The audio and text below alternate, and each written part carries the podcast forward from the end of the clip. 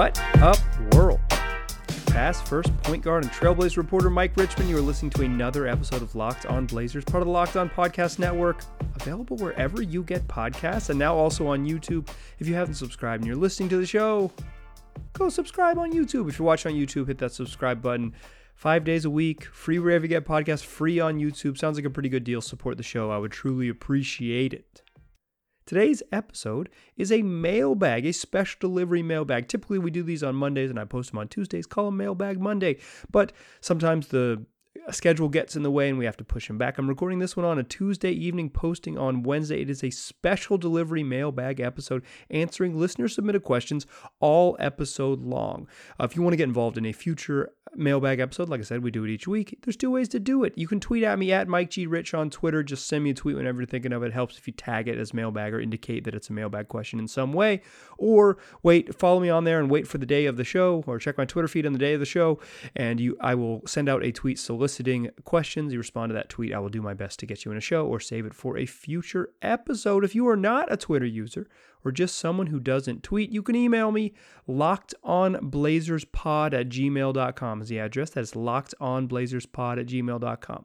That's the two ways to do it. Like I said, we do this every week. It's a ton of fun. And why don't we just get into it? Neither snow nor rain nor heat nor gloom of night stays mailbag from your ears. Our very first question comes from Jay Land at Jordan underscore land on Twitter, who asks, What's the plan? Jay Land is correct. That's correct. I don't. I think one of the most frustrating parts about this Blazers season is that um, it, it just kind of the whole enterprise feels a little bit stale, and it feels like what's the plan to get out of this? Sometimes it feels like you know it's it's on and off, like whether the front office is is is around and capable of having a plan or under investigation, or now with Joe Cronin, it's um what you know what can Joe kind of after something he hasn't built and just kind of was dropped into midstream, what can where can he go, or you know just with the coaching staff and everything, it's like this isn't working. Do, do you have a better plan, or or you just look at sort of Damian Lillard in his in his future here with the franchise, and it's like, what's the plan for you too, dog? Like all of it seems um, rather tenuous. So yeah, I like this is sort of the thesis of um, it's maybe the thesis of the whole Blazers season, but it's certainly the thesis of this episode from Jay Land. What, what's the plan? Next question comes from Wayne Hughes at Reading the Water, and it was also asked by Ryan at Time Fleeting 34. Those are both Twitter handles if you wanted to check those out. But this is uh, this is a question from uh, at Reading the Water, but paraphrased by at Time Fleeting in a, in a later question is: Can Joe Cronin really make a trade that salvages this season, given the current record and injured Dame, etc.? So part of me wonders what salvage means, right? Like uh, at time fleeting 34 asks, you know, kind of like is is um you know is is this season salvageable? And I, some of some of that, like some of the challenges there, right, are um, the definition of the word. I, like to do it based on sort of my relative expectations uh, at the beginning of the season, and based on my relative expectations, I, I yeah, I do think the season is salvageable. I thought the Blazers were going to finish about sixth in the Western Conference. Um, you know, avoid the play-in, be a team that was on the road to start the playoffs, probably have a matchup that they couldn't win in the first round, and go home like that. I thought this team was a little better than they were last season. I thought they were going to take some steps forward. They have certainly have not. The defense has has been about the same, and the offense has been way worse. Um, obviously, they've had injuries and all those things. Um, last year's team had some injuries too, you may recall. Um, they've, they've just been straight up worse. I don't think you can. There's not even like a generous read on this that suggests that they're having a better year than they did to start last season.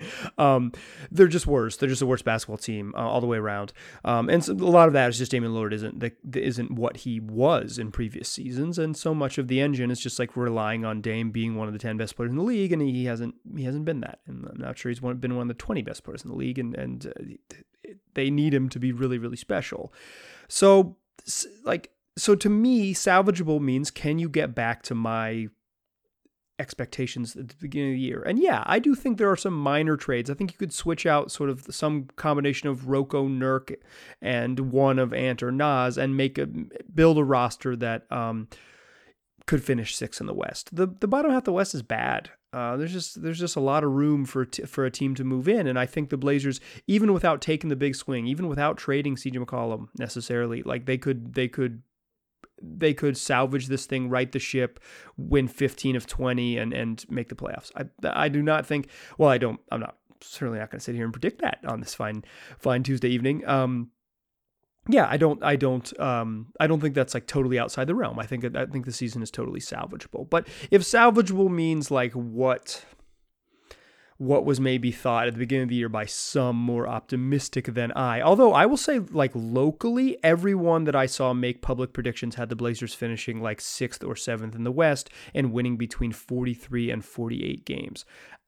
I think locally people knew what it was. Like even the people who are claiming to like I knew they were going to be bad had them winning 43 games and the people who are like me who are like I thought they were going to be good had them winning 47 games. Like it's it's not like I I think we all knew what it was. So if salvageable means like, you know, competing for a championship, hell no, they can't get there. But um, if it means like getting back to being a low, you know, a road a play a team that makes the playoffs and starts on the road, yeah, I think I think there's a path out.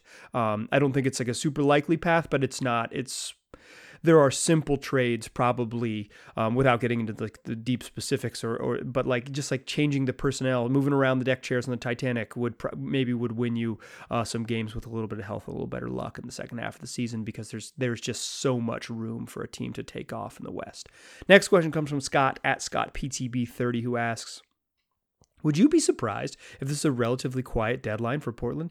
Maybe one trade of Rocco and Nurk, and Scott adds, "Why rush the CJ trade now? They waited so this long to get value, and they will have to include picks. Better to keep, better to keep him and pair that pair that lottery pick with CJ's contract this offseason, in my opinion.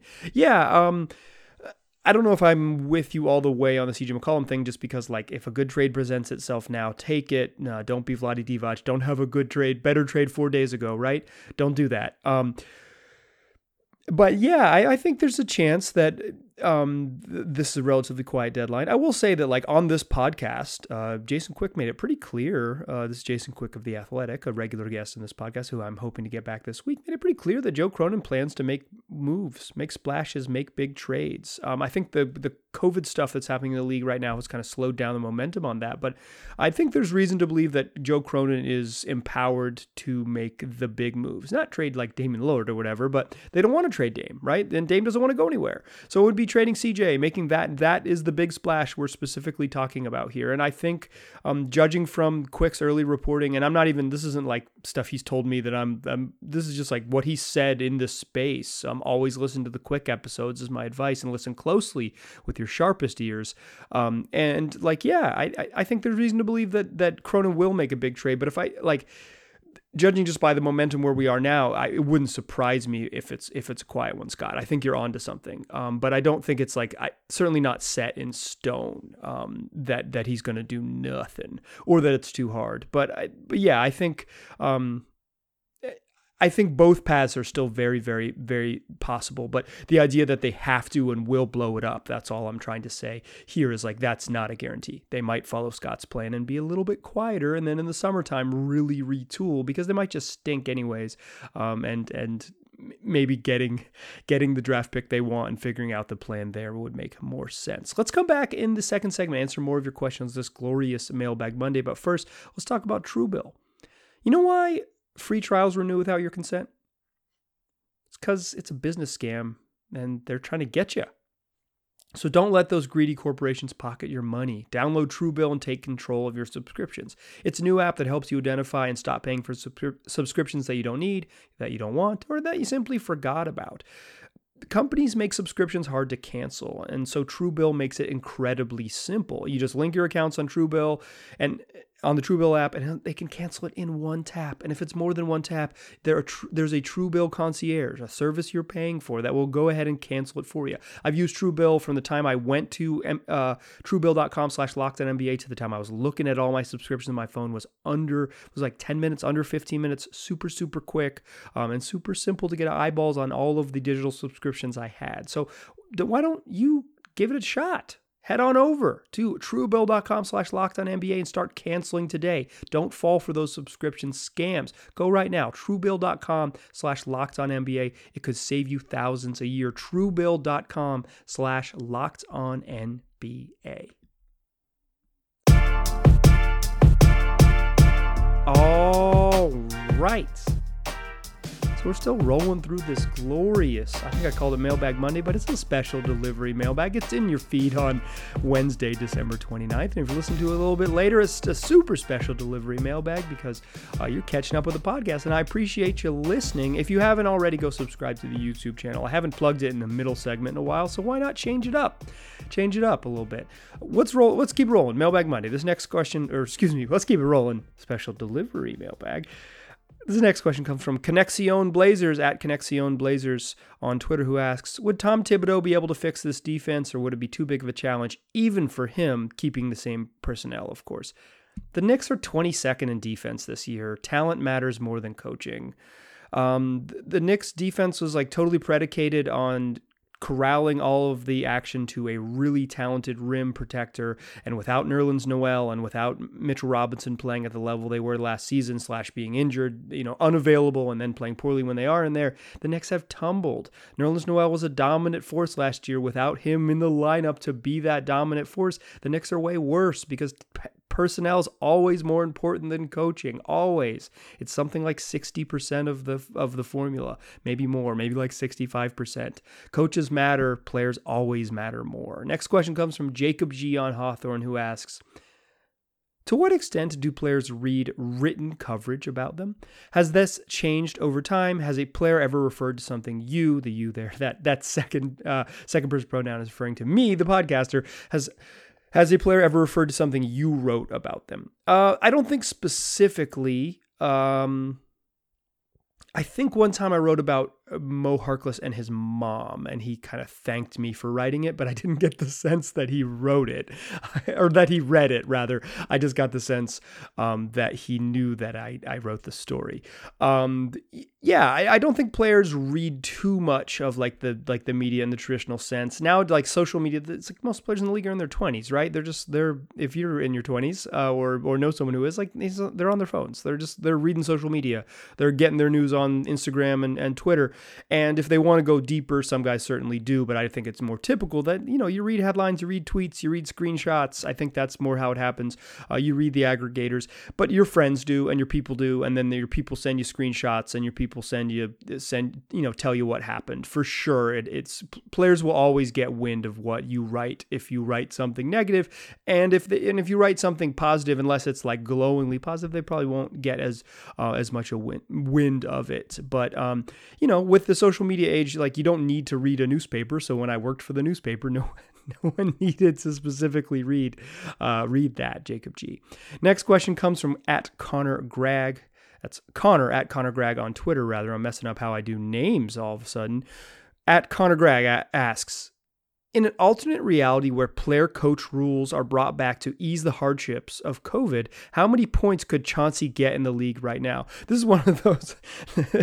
this is one of those uh, of um, those fictional scenarios where I was like, just Connor, just leave COVID out of it. Just go with a what if player coach rules are got ba- brought back, or how many points could Chauncey score? I should have edited that, but I realized it in real time. It was uh, a fictional scenario reminding us of the harsh realities of our real life. Um, I feel like Chauncey could score like five and a half in an NBA game um, if he played like 28 minutes. Um, I'm sure he can still shoot, like spot up shooting. Um, I think his mobility would be a problem. And you assume like on defense, it wouldn't matter that he was horrific because like you watch the Blazers and bunch of those dudes get to play uh, a ton of minutes despite that uh, being a quality of their defense. So yeah, I think like five and a half. Um, not a bunch. He's not going to be able to get to the rim very often. I think he could get fouled. I think he could score in the post a little bit. Um, yeah, like, you know, f- five and a half, he'd be like a uh, Cody Zeller type of type of offensive player, um, just at six four. Next question comes from Paul at Bishop1415 or 1415 on Twitter, who asks Which Blazer would be the most fun to hang out with on a snow day, past or present? My mind went two places immediately. If I wanted to go outside, I probably pick Chris Kaman. Um, I'm not a hunter. I've never never been hunting, so um, I, I, imagine Chris Kaman would take me hunting, and I probably wouldn't enjoy that too much.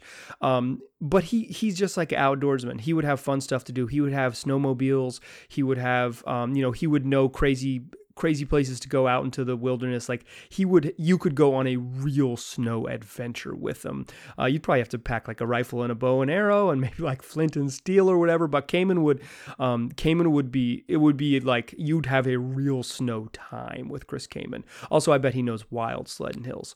Um, and the other one that came to mind, if you wanted to have an indoor indoor snow day, would be Carmelo Anthony because it, um, my man just knows luxury. He, he's uh, he's really into expensive wines. Um, he one time went to the bodega in a in a bathrobe. He lives a bathrobe lifestyle. I feel like snow days are bathrobe days. So yeah, I think Melo is my indoor um, snow day, and Kaman is my outdoor snow day. Um, your mileage may vary on what you're after, but I think that's those are the two poles for me. Next question comes from an anonymous question asker who asks the following.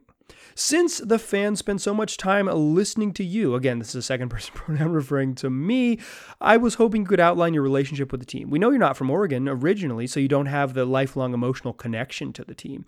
How has being out here for the time that you have changed your fanhood? Would you consider yourself a quote fan? How has it evolved over the years? And do you think it would be the same if the Blazers hadn't been a playoff team the whole time? So I get this question a lot. Um, and and I like I recognize the the curiosity of it and all those things. Um, so let me unpack this a little bit.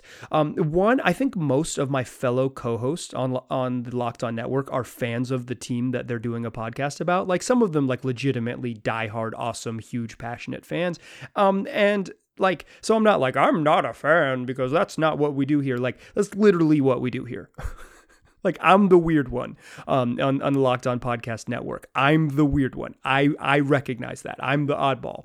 Um, pretty much all of my colleagues, all of my peers are like, um, you know, huge Rockets fans, huge Mavs fans, huge Pelicans fans, whatever it might be. Um, shout out to Matt George, huge Kings fans.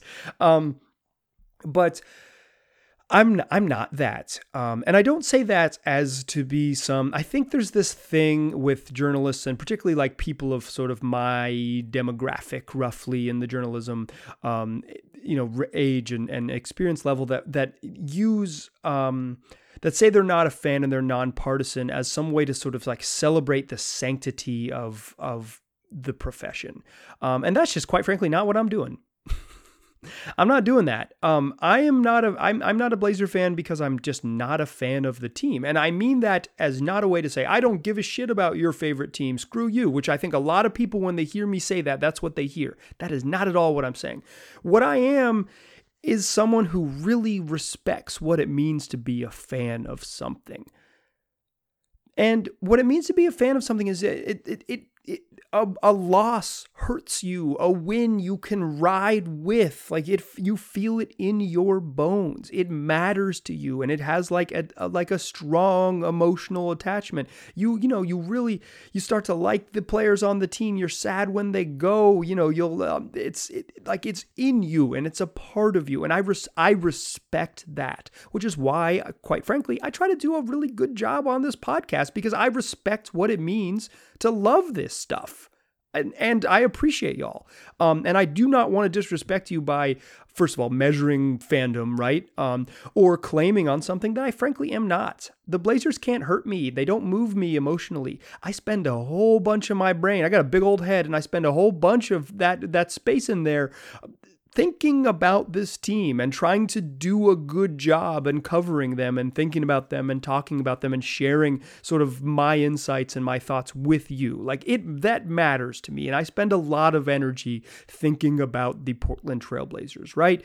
Um, and that might sound like fandom, but to me it's not because fandom is something different. It's a it's a love and a and and and you know, it's that love-hate sort of borderline with a team where you really are emotionally connected to it. So I'm I'm not a fan because I, I've never had that with the Blazers. I briefly tried to adopt it when I first moved here in 2006, and I like I liked Brandon Roy and Zach Randolph. Um, Brandon Roy really helped me fall in love with NBA basketball, but I'm not I don't have it deep in my bones. Carolina basketball is deep in my bones. I know what it means to be a fan.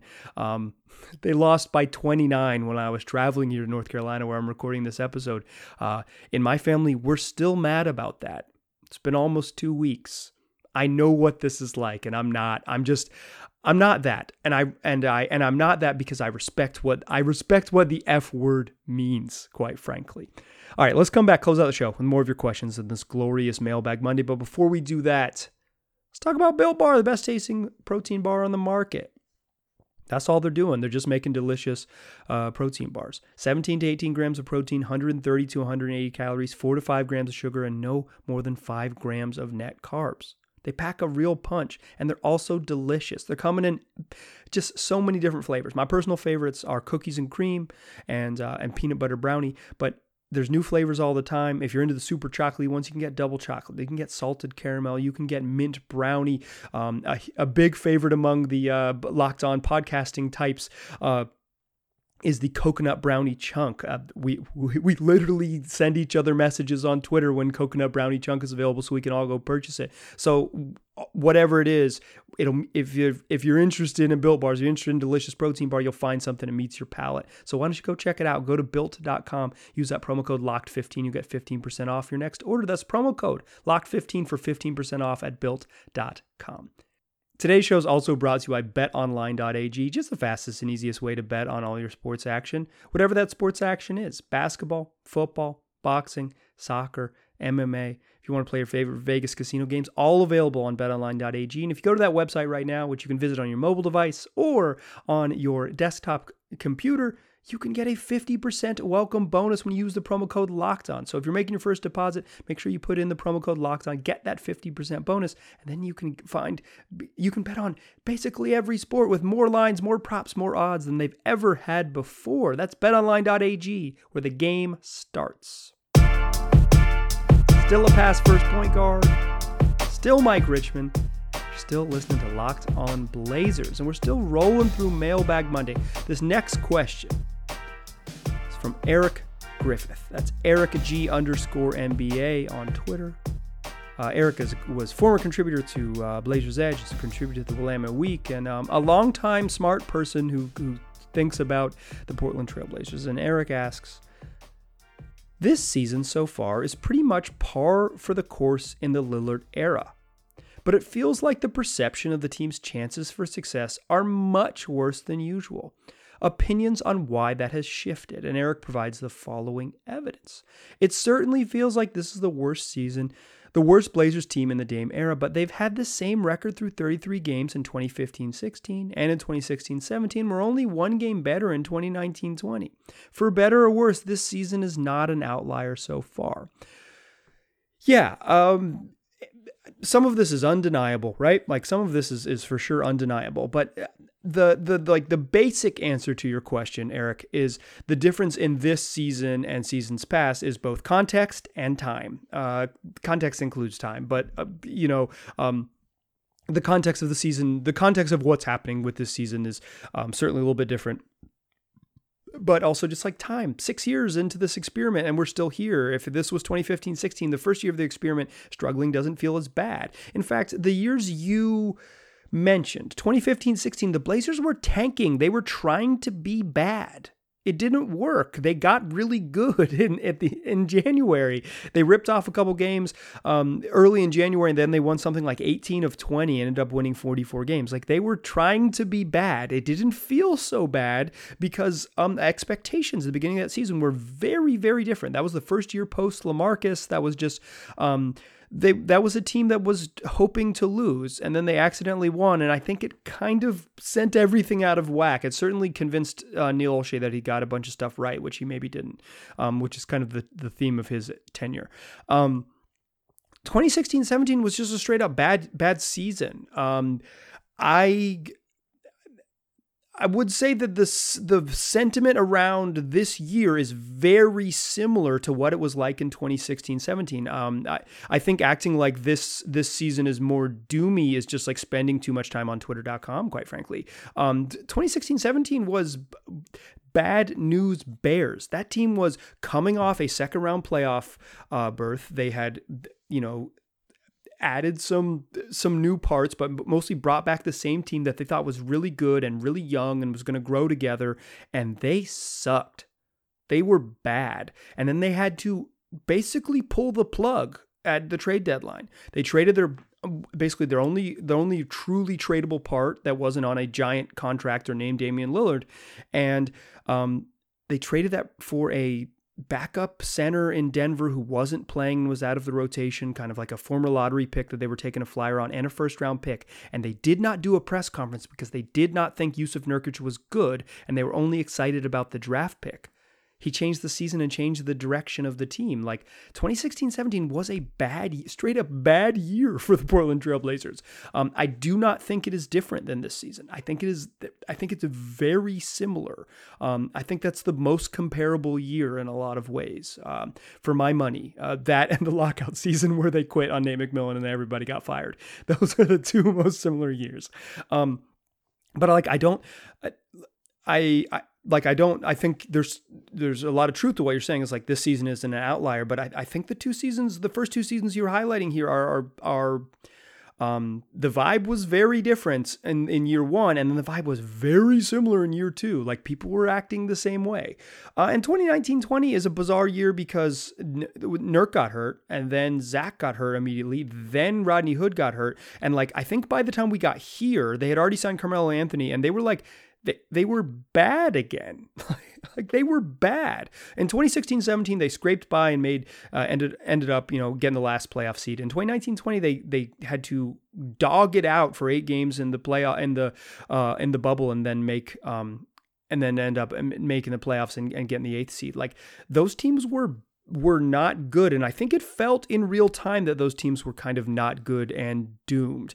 I think I disagree that the perception that these teams' chances are much worse than usual. I think that the perception is why are they still here? I think I think that's the angst that at least like from my perception of the fan base is like it's not that this season feels specifically worse, it's that this season feels eerily the same as the hamster wheel that the Blazers have been in again. And they were supposed, you know, you, you, you think of progress as linear or at least like, um, you know, steps. So you might take a step and plateau, a step and plateau. And the Blazers have just hit that, hit sort of that plateau. And then they randomly jump up a rung and make the Western Conference. Um, it's a Western Conference finals, I mean.